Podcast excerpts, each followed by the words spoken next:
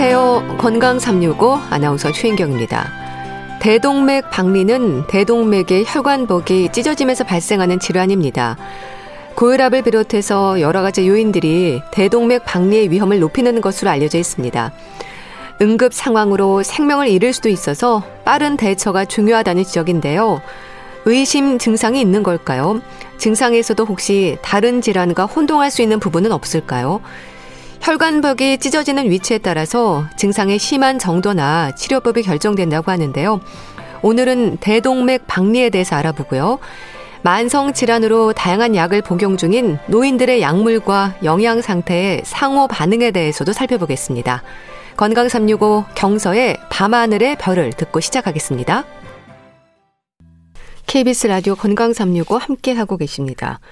대동맥 박리 응급 질환입니다.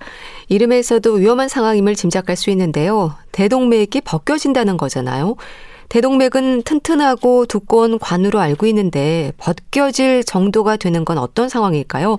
가톨릭대 인천 성모병원 흉부외과 박찬범 교수와 함께합니다. 교수 안녕하세요. 네, 안녕하세요. 저 흉부외과 박찬범입니다. 네. 자, 대동맥 박리 이름도 좀 부담스럽습니다. 교수님, 대동맥의 어느 부분에 문제가 생기는 건가요? 네. 어, 대동맥 박리는 대동맥의 벽이 내막, 중막, 외막 세 개의 겹으로 이루어져 있는데요. 네. 이세 개의 막 중에서 내막과 중막이 찢어지는 경우를 대동맥 박리라고 합니다. 네. 그러니까 내막, 중막, 외막 세 겹으로 구성되어 있다고 하셨는데 이게 꽤 두꺼운 관이지 않나요? 네. 정상적으로는 두께가 한 1mm 정도 되는데요. 예. 이 대동맥 박리를 일으키는 환자들은 어, 이 대동맥의 직경이 정상보다 커지게 됩니다. 정상은 대개 대동맥의 직경이 한 2cm에서 2.5cm 정도 되는데요. 대동맥 박리를 일으키는 환자들은 대부분 직경이 약 5, 5cm 이상으로 어, 대동맥이 커지게 됩니다. 네. 대동맥이 커지게 되면은 상대적으로 대동맥 벽이 더욱더 얇아지게 되고 얇아지게 되면은 쉽게 박리가 일어날 수 있는 것이죠. 그래서 대동맥 박리가 어, 발생되게 됩니다. 네. 그럼 대동맥의 가장 안쪽에 있는 내막이 벗겨지면 어떤 위험이 생기는 건가요? 어, 대동맥 박리는 내막과 중막 이 동시에 벗겨지는 건데요. 예. 내막과 중막이 동시에 벗겨지게 되면은 부위에 따라서 어, 좀 차이는 있는데 가장 위험한 어, 상행 대동맥에서 박리가 생기는 경우는 상행 대동맥에서 피가 외부로 나오게 되면은 심장을 누르게 돼서 심장 마비를 일으키기도 하고 네. 어 또는 어 뇌 뇌로 가는 혈관의 박리를 일으키게 되면은 어, 어, 어 의식자를 일으키기도 합니다. 네. 그래서 응급질환으로 알고 있습니다. 이제 심장 마비까지도 일으킬 수 있다고 하셨는데 그래서 사망 위험이 높다고 봐야 하는 건가요? 네, 급성 대동맥 박리의 경우에는 24시간 이내에 수술을 하지 않으면 50%의 사망률을 보인다고 하고요. 시간이 1시간이 지날수록 사망률은 1% 가량씩 증가를 한다고 알려져 있습니다. 예. 굉장히 무서운 질병입니다. 예. 그런데요, 초기 증상이 없습니까? 이게 급성과 만성으로도 구분이 되던데요. 만성의 경우에는 증상은 거의 나타내지 않고요. 급성 대동맥 박리의 경우에는 대부분의 환자들이 평생 동안 경험해 보지 못했던 아주 심한 흉통 또는 등으로 방사되는 그런 등 쪽의 통증을 주로 응급실로 대부분 내원하시게 됩니다. 네. 그러니까 급성과 만성으로도 구분이 됩니까? 급성 대동맥 박리는 박리가 발생하고 2주 이내에 발견되는 경우를 급성 대동맥 박리라고 하고요. 네. 좀 문헌에 따라 차이는 있지만 어 2주 이후 또는 뭐 어떤 문헌에 따라서는 4주에서 한 6주 이후에 대동맥 박리를 만성 대동맥 박리라고 이렇게 이야기합니다. 네. 그 만성 대동맥 박리인 경우도 많습니까? 만성 대동맥 박리도 많이 있습니다. 네. 특히 상행 대동맥 박리가 아닌 하행 대동맥 박리의 경우에는 네. 1차적으로 내과적인 치료를 하는 것으로 되어 있습니다. 수술적인 치료를 하는 것이 아니라 예. 약물 치료를 하, 는 것으로 되어 있는데 이런 환자들은 대부분 약물 치료를 하면서 추적 관찰을 하게 되는데 이런 환자들이 전부 다 어, 하는 4 내지 6주를 지나면은 다 만성 대동맥 박리라고 이야기할 수 있겠습니다. 네. 뭐 상행 대동맥 박리는 약물 치료를 한다고 하셨는데 상행과 뭐 하행의 차이가 있는 건가요? 하행 대동맥 박리의 경우에 어, 약물 치료를 하고요. 상행 어. 대동맥 박리의 경우에는 응급 수술을 반드시 하는 것으로 되어 있습니다. 상행 대동맥 박리의 경우에는 어, 이 박리가 생겼을 경우에는 갑작스럽게 심장마비를 일으킨다거나 예. 아까 말씀드렸던 것처럼 어, 의식자를 일으키는 이런 음. 어, 우리 몸의 몸에 심각한 그런 어, 증상들을 어, 야기하기 때문에 어, 반드시 응급 수술을 하는 것으로 되어 있고요. 하행 대동맥 박리의 경우에는 일단 약물 약물 치료를 하면서 지켜봅니다. 예. 그러니까 아주 위험할 수 있는 부분을 안고 사는 건데요. 그럼 환자들이 대동맥 박리로 진단을 받는 건 어떤 계기가 있는 걸까요? 증상으로 병원에 왔다가 우연히 알게 되는 경우가 많습니까? 어, 우연히 발견되는 경우는 좀 드물다고 할 수 있고요. 음. 대부분의 경우는 고혈압을 가지고 계신 환자들이 갑작스럽게 흉통이나 등으로 방사되는 통증을 주소로 응급실로 오시게 됩니다. 그럼 응급실로 오시면 응급실에서 CT 촬영을 하게 되고 CT에서 대동맥 박리를 진단받게 되고요. 만성 대동맥 박리의 경우에는 자신도 모르게 가지고 계신 분들이 특히 고령의 환자들에서 간혹 있습니다. 이런 네. 분들은 증상을 나타내는 것이 아니라 우리가 어, 흉부의 경우에는 여러 가지 이유로 건강검진 또는 뭐 다른 암이라든지 이런 경우로 엑스레이를 찍는다든지 아니면 CT를 찍는 경우들이 요즘에는 많이 있기 때문에 그런 경우에 우연히 발견되는 경우들이 또 있습니다. 네. 그런데 숨찬 증상이나 가슴 통증은요, 원인이 워낙 다양하잖아요. 그럼 대동맥 박리로 인한 증상이 가는 특징적인 부분이 있는 겁니까? 아, 이 흉통이라는 게 사실은 굉장히 좀 모호한 그런 증상인데요. 네. 가장 특징적인 증상은 어쨌든 굉장히 환자들이 이전에 경험하지 못했던 그런 심한 통증을 느끼게 된다는 것이고요.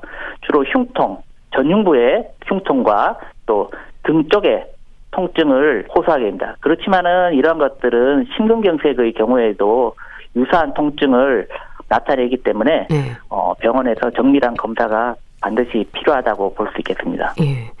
그렇게 앞가슴이나 등 쪽으로 통증이 생기는 건 왜 그렇습니까? 박리되는 위치에 따라 증상도 좀 달라지나요?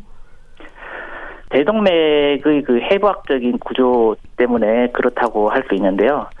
심장에서부터 처음에 대동맥이 나올 때는 대동맥은 오른쪽 머리 쪽으로 이렇게 주행을 하다가 왼쪽에 등 쪽으로 이렇게 그걸 통해서 아래쪽으로 배, 다리 이런 쪽으로 이렇게 동맥이 퍼져나가게 되는데요. 네. 상행 대동맥에 증상이 생길 때는 이 대동맥이 상대적으로 앞쪽에 있기 때문에 앞가슴의 통증을 환자들이 느끼게 되고 이 박리가 쭉 진행되면서 하행 대동맥으로 가게 되면 하행 대동맥은 우리 등에 아주 단단히 붙어 있기 때문에 네. 등 쪽에서 통증을 느끼게 되겠습니다. 네.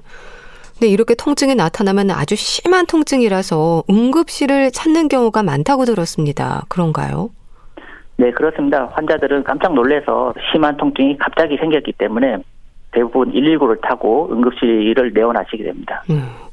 특히 뭐 심장과 가까운 곳에서 대동맥 박리가 생기면요. 되도록 빨리 수술을 해야 한다고 하던데 그럼 박리된 위치에 따라서도 환자가 느끼는 증상에 차이가 있습니까? 좀 빨리 알아채야 응급실로 가잖아요.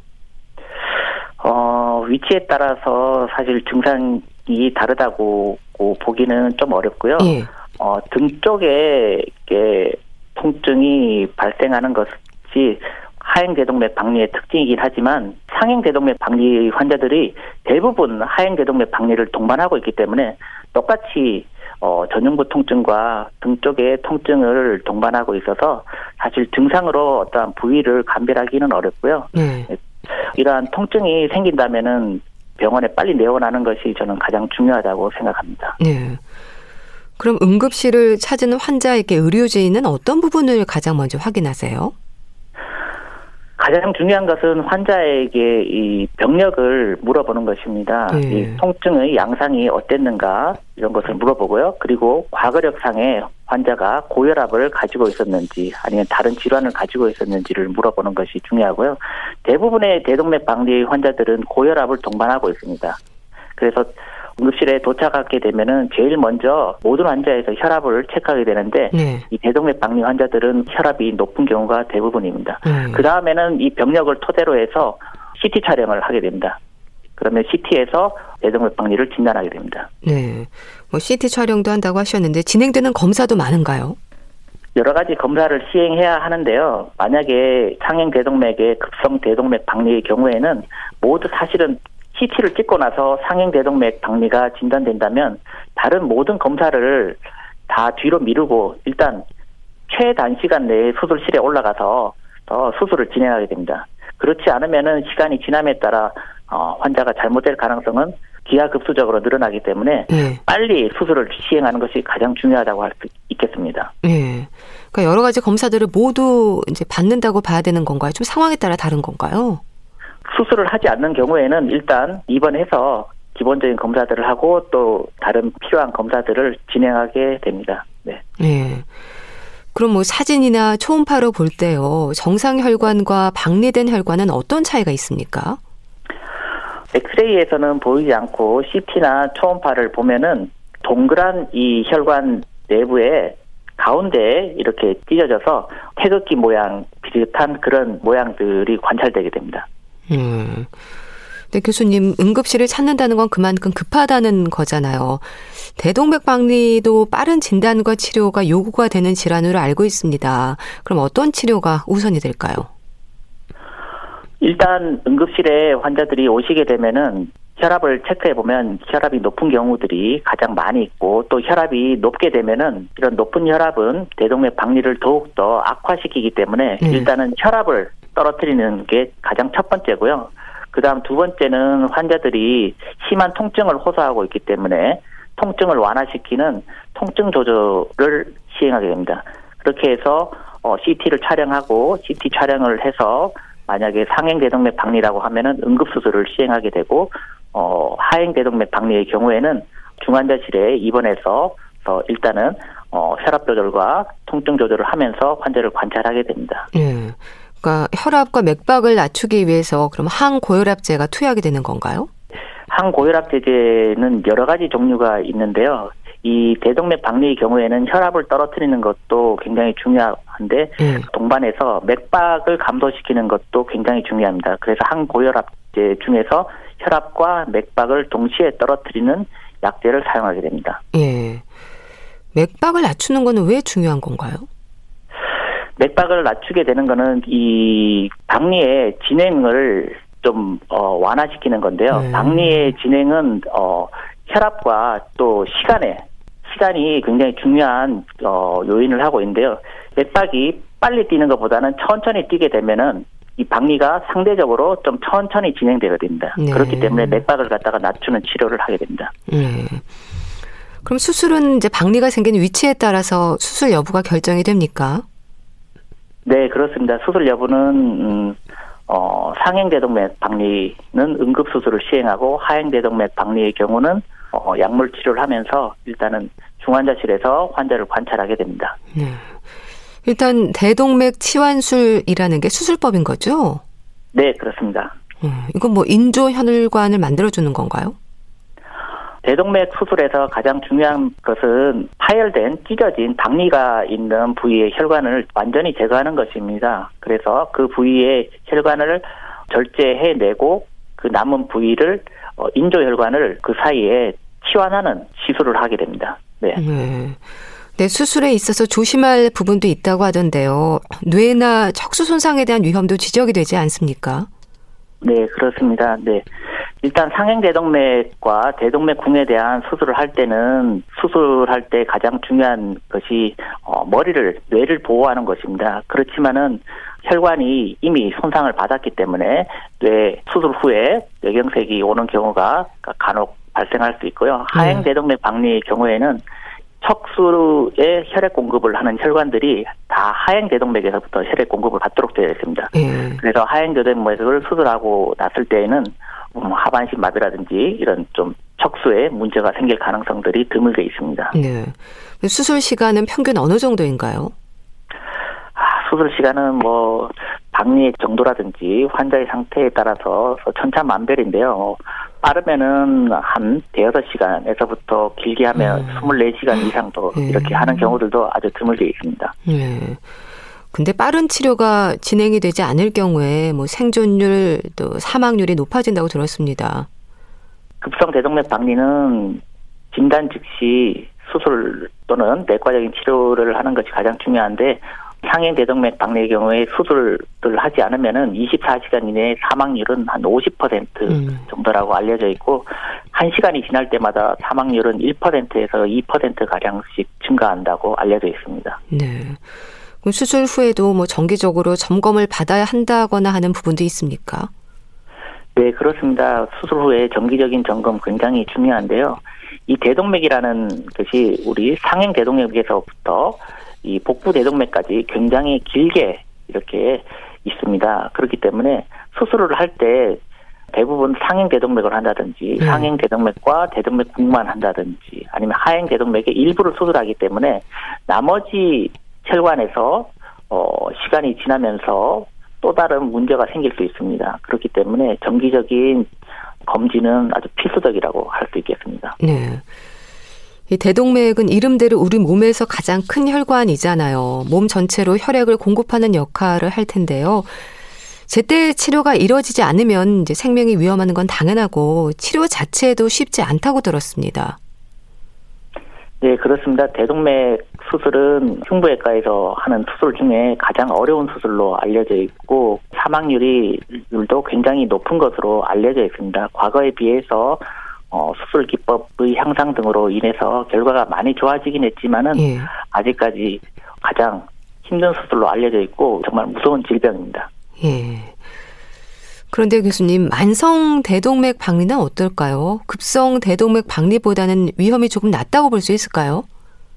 네, 그렇습니다. 만성 대동맥 박리는 음, 추적 관찰하는 과정에서 우리가 만성으로 진행되는 경우도 있고 어, 고령의 환자에서 우연히 만성 대동맥 박리가 발견되는 경우도 있습니다. 그래서 이 만성 대동맥 박리는 반드시 응급 수술을 해야 되는 경우는 아닙니다. 네. 만성 대동맥 박리는 어 만약에 수술적인 치료가 필요하다고 하면은 충분한 검사를 시행한 뒤에 수술적인 치료를 시행하게 되는데요.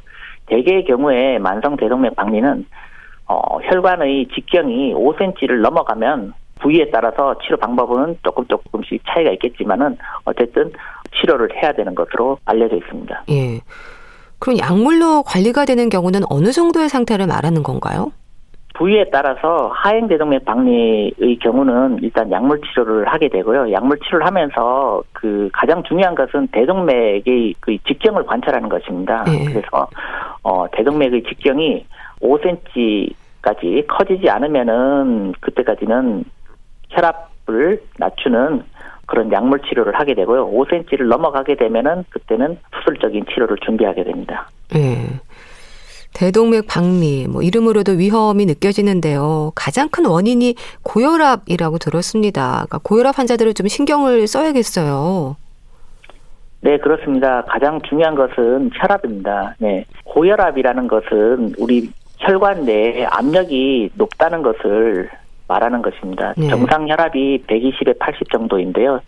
이 고혈압 환자들 수축기 혈압이 150을 넘게 되고 특히나 대동맥 박리 환자들은 대개 응급실에 환자들이 내원했을 때 혈압을 체크해 보면은 180에서 어. 200 정도로 굉장히 어 높은 혈압이 측정되게 됩니다. 네. 이 혈압이 높게 되면은 대동맥 벽에 미치는 압력이 커질 수밖에 없기 때문에 네. 대동맥 박리가 일어나는 것이죠.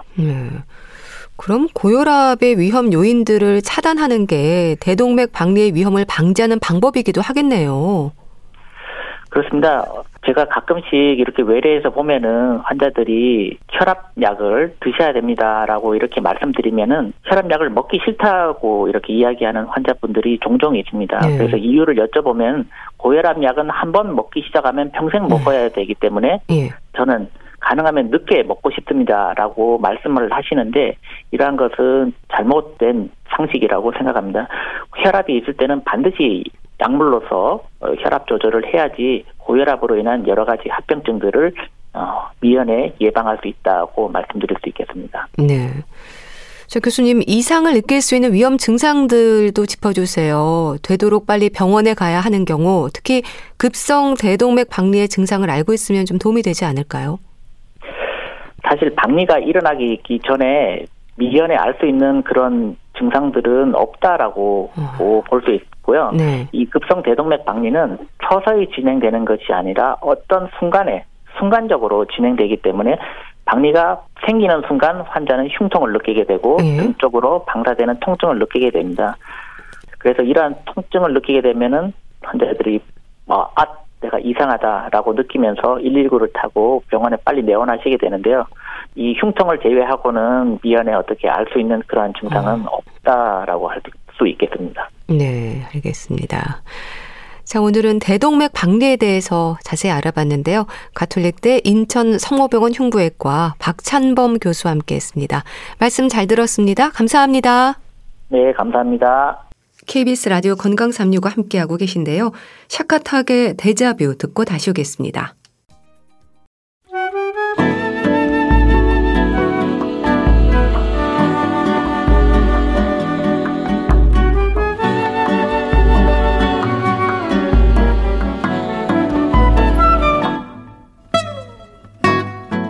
건강한 하루의 시작. KBS 라디오 건강 365. 최윤경 아나운서의 진행입니다.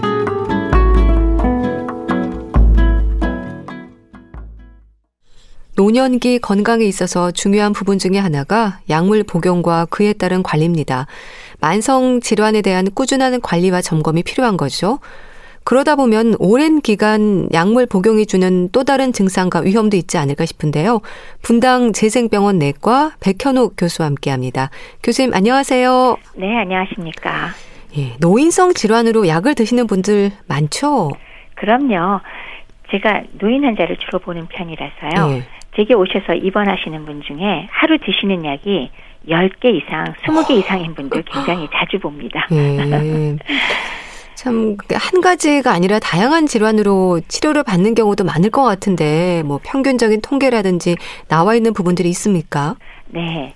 대한 노인병학회 50주년 기념사업단에서 어, 기존에 배포한 노인병학 자료표가 있습니다. 네. 이거 사실 제가 대한노인병 학회장일 때 작성해서 배포했는데요. 네. 이 자료표에 따르면 65세 이상 노인이 그 장기적으로 약물을 복용하는 평균 개수가 4.1개, 4개가 넘고요.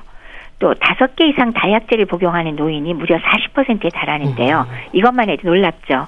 근데 이제 거기에 더해서 그러면 만성 질환을 얼마나 갖고 있냐? 한 개 이상 가진 경우는 무려 90%입니다. 네. 대부분이 다 갖고 있다는 얘기고요. 세 개 이상을 보유하는 경우조차도 어, 반 정도, 51%에서는 이런 질환을 갖고 있으니까 한 가지가 아니라 다양한 질환으로 치료를 받으면서 약을 복용하시는 거죠. 어떤 병이냐 궁금하면 일단 5대 질환 흔한 건요. 예? 고혈압, 뭐 당연히 많은 거 알고 계시죠. 그 다음에 골관절염, 고지혈증, 그다음에 요통, 그리고 당뇨병 이런 것들이 가장 흔하고 또 거기에 왜 빈도 이외에도 왜 굉장히 두려워하시는 병이 있잖아요. 노인 10명 중 1명인 치매. 예. 이런 것들이 상당히 중요한 질환들에 들어가겠습니다. 예. 그렇게 여러 질환으로 꾸준히 약을 복용하다 보면 이제 그로 인해서 느끼는 증상들도 있을 텐데요. 환자들이 표현하는 가장 큰 불편감이 뭔가요? 그렇죠. 약을 많이 드시면 당연히 여러 가지 부작용이 있는데 그 지금 환자분이 표현하는 불편감이라고 말씀하셨잖아요. 예. 그럴 땐 역시나 나 소화가 안 돼라는 음. 소화 장애가 가장 흔하긴 합니다. 근데 일반적으로 10가지 이상 약물 복용을 할 경우에 부작용 빈도 자체가 5명 중 1명은 겪는다고 하니까 워낙 흔하기도 한데 그중에 가장 흔히 표현하는 건 역시 소화 장애가 가장 흔합니다. 네. 그러니까 소화 장애가 올 수 있는 이유가 뭔가요? 꼭 약물 때문이라고는 할 수 없을 텐데요. 맞아요. 그게 모두 다 약물 그 자체 때문이라고 하긴 어렵죠. 예. 그러니까 왜 동반된 다른 질병 상태라든가 또는 복용하는 다른 약물 뭐 거기다 또 왜 각종 건강 보조제, 영양 첨가제, 대체요법, 한약 많이 잡숫잖아요. 예. 그런 것들도 영향을 미칠 거고요. 그런데다가 나이에 의해서 생리적인 변화가 와 있는 상태 등등 많은 것들이 이유가 있죠. 그래서 인체에서 약물이 작용하려면 약물이 흡수되고 분포되고 대사되고 배설의 단계를 거치는데 여기에 왜 나이가 드시면서 오는 노화 변화까지 동반되니까 네. 뭐 여러 가지 문제가 발생할 수 있다 그런 말씀인데 음. 너무 많죠. 그러니까 약물 복용이 뭐 장내 흡수라든지 대사나 배출과도 연관이 있고 아주 많은 부분들이 영향을 미치는 거네요. 맞습니다. 특히나 뭐 이런 흡수 같은 면을 본다면 우리가 영양제로 뭐 칼슘이나 마그네슘, 철분 이런 거 먹잖아요. 네. 이런 거 열심히 드시면 그 항생제 중에 퀴놀론 아주 흔히 쓰는 약이거든요. 그런 건또 흡수가 안 되기도 아. 하고요.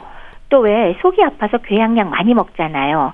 그러면 산도가 낮아지니까 그렇게 되면 왜 흔히 사용하는 니페디핀이나 무슨 항생제, 혈압약 이런 것들의 흡수가 증가되거나 거꾸로 항진균제를 드시는 경우는 오히려 흡수도 안 되는 경우도 있고 예. 또 노화가 되면 간의 혈류량이 좀 감소되겠죠.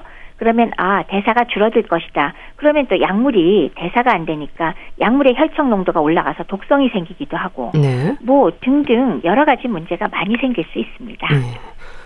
그럼 그렇게 여러 가지 이제 소화 관련한 불편한 증상에 따라서도 약을 바꿔야 한다거나 또 다른 질환이 의심되기도 하나요? 심하면 당연하죠. 왜 나이가 들면 여러 가지 이유로 원래 기본 소화 능력이 약화되어 있는 경우 많잖아요. 예.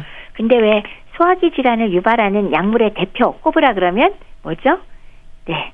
관절이 아플 때 먹는 소염 진통제. 예. 그렇죠. 진통소염제가 가장 흔히 많이 드시기도 하고 또 여러 군데서 또 모르고 또 처방하고 또 처방하게 되기도 음. 쉬운 약이기도 한데 예. 그거는 뭐 바로 위 점막의 손상을 일으키니까요.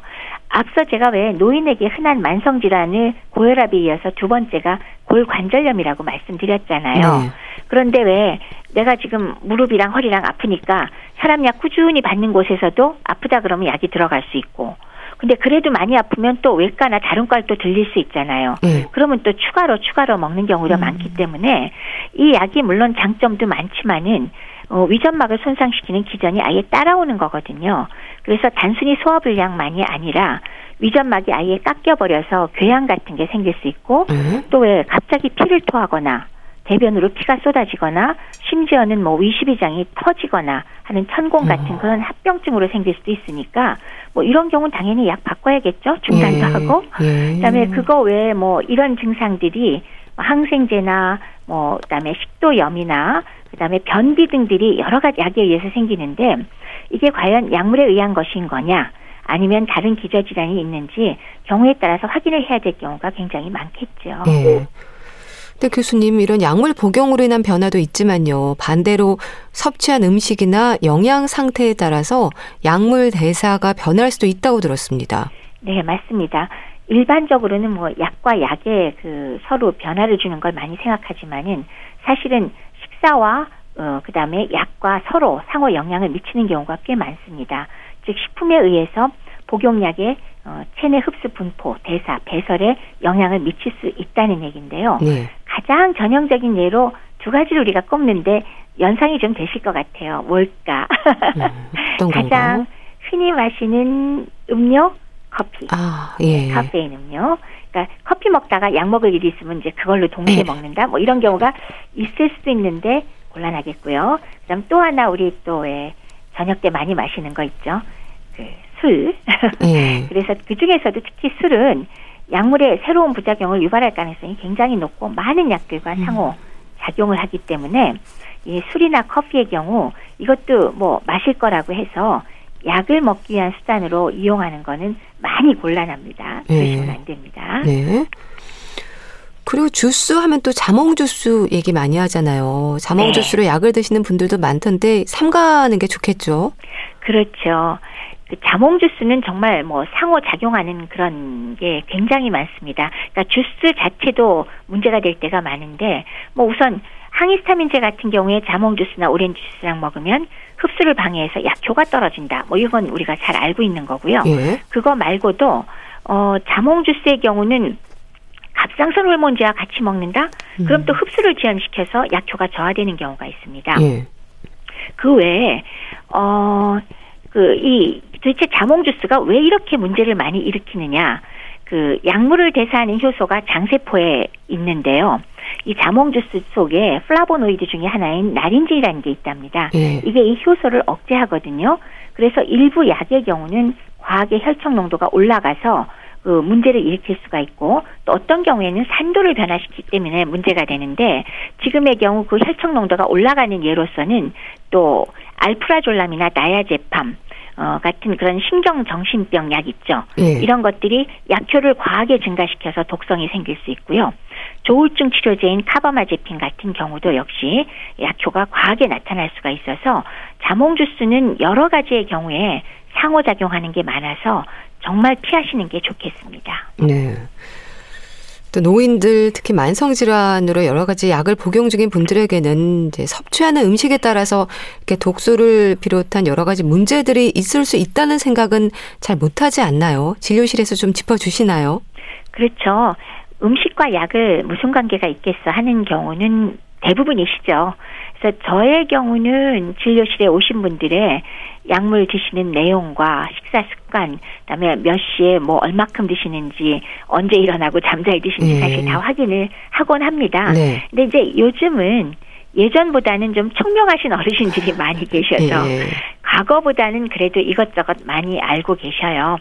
저희 경우야 뭐 시간이 많이 소요되기는 하지만 어, 가급적 충분히 상담을 하고 필요한 것을 짚어드린 것이 매우 중요하다고 생각합니다. 그게 만족스러우시면 저도 기쁘고요. 네. 이제 많은 경우에 미처 짚지 못하고 너무 바쁘니까 그런 경우가 많아서 좀 평소에 신경을 많이들 쓰셔야 될 것 같아요. 네.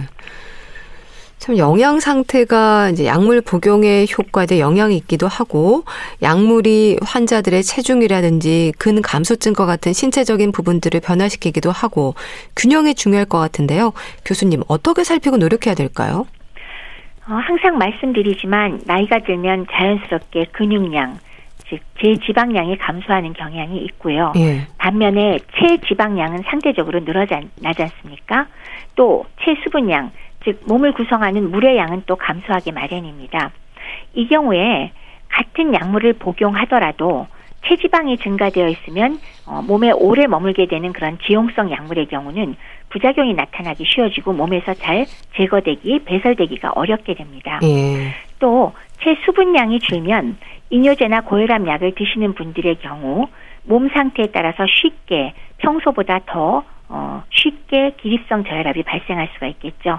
그렇게 되면 갑자기 뭐 휘청하거나 그런 경우에 낙상 위험도 높아지게 되니까 또 큰 문제가 되게 될 겁니다. 네. 그래서 요약하면은 결국 균형 잡힌 식사와 규칙적인 운동을 함으로써 근감소증을 어느 정도는 더 진행되는 걸 예방할 수도 있고 일부는 되돌릴 수도 있다는 것을 어, 노상 말씀을 드리지 않습니까? 네. 그리고 또 더해 갖고 충분한 물을 마신다. 이건 정말 강조해드리고 싶습니다. 그래야 네. 약물의 부작용이 그나마 좀 적게 생길 가능성이 있겠습니다. 음. 또 복용 중인 약물의 효과가 없거나 할 때는 이제 섭취하는 음식이나 영양소를 살펴볼 필요도 있을 텐데요. 특히 이런 상호 반응에 민감한 약물이나 영양소가 있을까요? 네. 아까 말씀드렸듯이 가장 중요한 음료 두 개 말씀드렸어요. 네. 하나는 알코올, 하나는 카페인 음료. 이거는 워낙 많은 약과 상호작용하므로 무조건 약과 같이 복용하는 것은 삼가하셔야 됩니다. 네. 종류를 너무 많이 돼야 되기 때문에 대부분이 다 그렇다고 생각하시면 맞고요. 그 다음에 과일 주스 중에도 가장 심한 게 자몽 주스인데요. 네. 약하고 관계되면 피하시는 게 일단 좋습니다. 뭐 조울증 치료제 카바마제핀, 그다음에 벤조다이제핀 계통의 안정 수면제, 그다음에 항진균제, 그리고 콜레스테롤 저하제인 스타틴, 그리고 칼슘 채널 차단 혈압약, 어, 예. 항히스타민제 등이 전부 다 자몽 주스하고 상호 예. 작용해서 부작용을 증가시킬 위험도가 굉장히 높아요. 근데 그 중에서도 앞서 말씀드린 칼슘 채널 차단 혈압약이라든지 콜레스테롤 저하제는 가장 흔히 쓰는 약이거든요. 예. 그러니까 내가 혈압약 먹고 있다 그러면 자몽 주스 그냥 안 드시는 게 제가 보기엔 나을 것 같습니다. 예. 그리고 갑상선 약과 자몽 주스 같이 드시면 역시 약효가 떨어질 수도 있고 예. 그 외에 디곡신 종류의 강신제를 복용하시는 분은 설사제 중에 센나가 들어있는 그런 차이프로 드시는 경우가 있어요. 어. 그런 것이나 식이섬유를 아주 많이 섭취하시면 이게 효과가 떨어지거든요. 약효가. 그래서 너무 많이 드시지 않도록 하시고요. 천식약의 경우는 고탄수화물 식사라면 약효가 또 떨어질 수 있습니다. 예. 그리고 와파니하고 그 항혈전제가 있잖아요. 이런 경우는 놀랍게도 크랜베리 주스를 먹는다. 아. 네, 문제가 생깁니다. 그거 외에 녹색 채소나 해조류도 매우 많이 드시면 비타민 K 섭취가 너무 많아져서 와파린 효과가 적어지니까 그렇게 되면 다시 혈전이 생기는 문제가 생길 수 있거든요. 예. 그래서 그런 음식 드실 때 양을 좀 주의하셔야 된다는 거 신경 쓰시고요. 또 알루미늄을 함유한 제산제를 드실 때 오렌지 주스랑 같이 드시면 몸에서 알루미늄을 흡수해 버려요. 네. 알루미늄 많이 흡수하면 건강에 좋지 않거든요. 그 치매하고도 연관이 있고 그렇기 때문에 오렌지 주스랑 같이 먹지 않아야 된다. 결론은요. 물하고 함께 드셔야 됩니다. 약을. 네. 약물 복용 시간도 좀 궁금합니다. 식전, 식후 30분 복용도 있고요. 뭐 식사와 관계없이 복용해도 되는 약물도 있고, 식사 중에 먹는 약도 있고, 처방에 표시해주는 부분들이 다르지 않나요? 그렇죠. 기본적으로 먹는 약물의 성격에 따라서 복용 방법을 각각 우리가 표시를 해주는데요. 뭐 가장 흔한 건 식전, 식후 30분이죠. 어, 약물의 흡수가 그런데 이렇게 식사랑 별로 관계가 없다면 어떤 약들은 그냥 하루 한 번 그냥 아무 때나 먹어라. 그런데 이것도 매일 아무 때나 먹으면 안 되겠죠. 예. 그냥 시간을 정하여 드셔야 될 거고요. 그다음에 영양제나 일부 비만 치료제는 식사와 함께 먹는 게 오히려 효과를 더 발휘할 수 있으니까 이런 것들 우리가 다 표시를 하게 되고요. 또 반면에 식사 사이에 아니면 공복 시에 먹어라 하는 경우가 있죠. 이거는 가급적 음식물과의 상호작용을 좀 최소화시켜서 약효를 좀 빨리 나타내게 하고 싶은 경우라서 어떤 경우냐 강심제라든지 또는 제산제 같은 경우는 식간에 먹도록 우리가 하고 있고요. 네. 그다음에 일정한 약효를 유지하는 게 아주 중요한 경우에는 시간을 정확히 정해서 6시간마다 드십시오. 8시간마다 드십시오. 혹은 12시간마다 드십시오. 하는 이런 것들은 혈청 농도를 유지하기 위해서 그렇게 표기를 하기도 합니다. 네. 그럼 일반적인 부분으로 볼 수 있는 식전 30분에서 1시간, 식후 30분에서 1시간은 어떤 의미일까요? 이게 밥하고 연관지어서 적는 이유 굉장히 큰 이유가 하나 있습니다. 예. 일정 시간에 먹게끔 하고 싶은데 음. 그냥 우리 생활하다 보면 잊어버리기 그렇죠. 쉽잖아요. 그렇죠. 그러니까 기본 복용 시간이라고나 할까요? 식사랑 연관지어서 잊어먹지 말아라 하는 게 사실은 제일 기본적인 아이디어의 시작입니다. 예. 그래서 우리 요새 왜 디폴트라 그러죠. 네. 19, 30분 거의 그냥 자동으로 19, 30분이라고 나가는데 기본 복용 시간이라고 할 수 있습니다. 그래서 첫 번째 이유는 잊어버리지 않도록 식사랑 연관 짓는다가 있고, 그다음 두 번째는 19, 30분이란 의미는 대체로 그 소화관의 점막을 좀 손상시킬 수 있는 약물의 경우는 음식물이 들어가 있으니까 위점막에 대한 자극을 줄일 수 있기를 바라고 19, 예. 30분 내지 음. 1시간이라고 적는 거고요. 근데 그것과 다르게 어, 잊어먹지 말라고 식사랑 연관을 시켜야 되겠는데 네. 식사 후에 복용하면 오히려 약의 흡수가 떨어진다. 이런 경우는 식전 30분으로 저희가 적는 경우가 많습니다. 네. 그리고 또 교수님, 알약을 삼키기 어려워하는 분들은 집에서 약을 자르거나 부수면서 가루로 복용하기도 하던데 괜찮을까요? 원래 왜 자르기 쉽도록 약 모양에 그러니까 제형할 때 이미 가운데 오목한 선이 만들어져 있는 약들은 잘라서 드시라고 만든 겁니다. 예. 요건 잘라도 아, 돼요. 예. 근데 약에 따라서는 그러면 약효가 문제가 되는 것들이 있거든요. 특히나 서방정이나 장용정 같은 것들은 자르거나 부수면 이거는 전혀 다른 효과가 나오기 때문에 그러면 안 되고 동일 약제의 다른 제형을 찾아보아야 되니까 예. 꼭 의사 선생님, 약사 선생님과 상의를 하셔야 됩니다. 네. 그럼 또 캡슐 안에 든 약을 안에 내용물만 드시는 분들도 있습니다. 이건 어떨까요? 서방형이나 그런 연질 캡슐의 경우는 대개의 경우 약효나 흡수 정도가 달라지거든요. 예. 그래서 그 효과를 예측하기가 어려워서 이런 연질캅셀 서방형 제품은 절대로 내용물만 따로 해서 먹는 음. 거는 안 되고요. 예. 근데 단순 캡슐에 들어 있는 거 있죠. 우리가 그냥 딱 뚜껑만 열면 벗겨지는 거. 이런 것들의 경우는 먹기 쉬우라고 캡슐을 사용하는 경우가 있기 때문에 그 쓴맛과 역겨운 맛을 견딘다 그러면 예. 뭐 그럭저럭 드셔도 큰 문제는 없는 걸로 보입니다. 그러나 기본적으로는 가급적이면 제형을 바꾸시지 않는 게 좋겠습니다. 네. 참 만성질환으로 다양한 약을 복용하는 노인들이 가장 많이 느끼는 불편감이 소화장애라고 말씀 주셨습니다. 근데 하지만 대부분의 약물이 위장 장애를 일으키는 건 아닌 거죠? 물론 모든 약물이 심한 위장 장애를 유발하지는 않습니다. 흔하게 위장 장애를 일으키는 약물들은 비교적 한정되어 있고 앞서 말씀드렸듯이 가장 흔하고 심하게 유발하는 건 진통 소염제라고 말씀을 드렸어요. 네. 출혈까지도 유발하고요. 근데 이제 여기서 제가 하나 말씀드리고 싶은 건요. 대부분의 약물 설명서를 자세히 읽어보세요.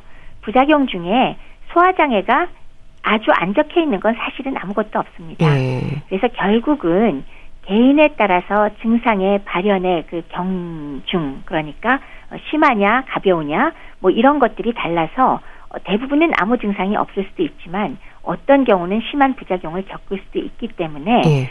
약이 많아진다는 것은 어찌 됐건 부작용 그 중에서도 위장장애 유발과 연관이 없다고 말하기는 저는 어렵다고 생각을 합니다. 그래서 개수를 줄이고 가급적 적게 먹을 수 있는 게 가장 바람직하지 않을까 하고 생각을 합니다. 네.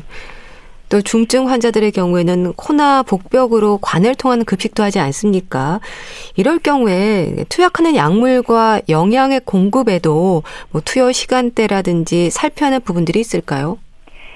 앞서 말씀드렸듯이 약물 복용 방법에 뭐 꼭 식사랑 같이 드려야 된다라는 거는 뭐 비슷한 방식으로 드리는 게 괜찮겠지만 기본적으로는 그 영양액을 공급하다가 중간에 투약을 하는 것보다는 대개는 공급을 일단 중단하고 약물을 주는 게 일단 바람직할 거고요. 네. 그다음에 당연히 관에다가 급식을 하는 것이기 때문에 알약은 못 주겠죠. 그렇죠? 네. 그러니까 액상 또는 또는 현타객으로 미리 나와 있는 게 가장 관 급식에 편할 거고요. 근데 이제 이렇게 액상으로 약물이 되어 있는 경우에 소위 소르비톨이라는 성분이 많이 들어 있을 경우는 설사가 발생할 수가 있거든요. 그래서 약물을 투여한 후에 전에 없던 설사가 생겼다.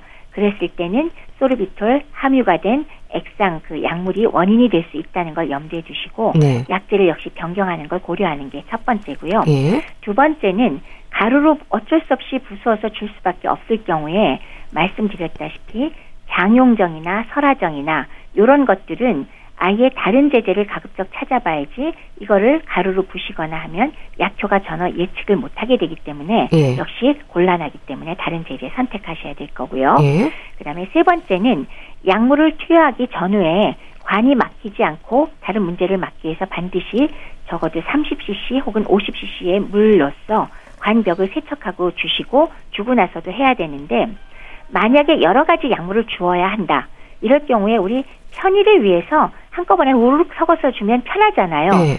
근데 안정성과 효능에 영향을 주지 않도록 섞어서 주는 것보다는 한 가지씩 주되 하나를 주고 그 사이에 5 내지 10cc 물로 한번 관을 세척하고 또 다른 약을 주고 또 5 내지 10cc 물로 세척하고 이런 과정을 어, 좀 번거로워도 해주셔야 약효가 제대로 나오고 문제가 생기지 않기 때문에 영양액을 공급하는 환자의 경우는 반드시 간병하는 분이 염두에 두시고 이렇게 약물을 복용하도록 해주셨으면 좋겠습니다.